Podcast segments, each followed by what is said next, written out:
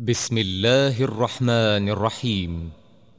الحمد لله رب العالمين والصلاة والسلام على المبعوث رحمة للعالمين سيدنا محمد وعلى آله وصحبه أجمعين.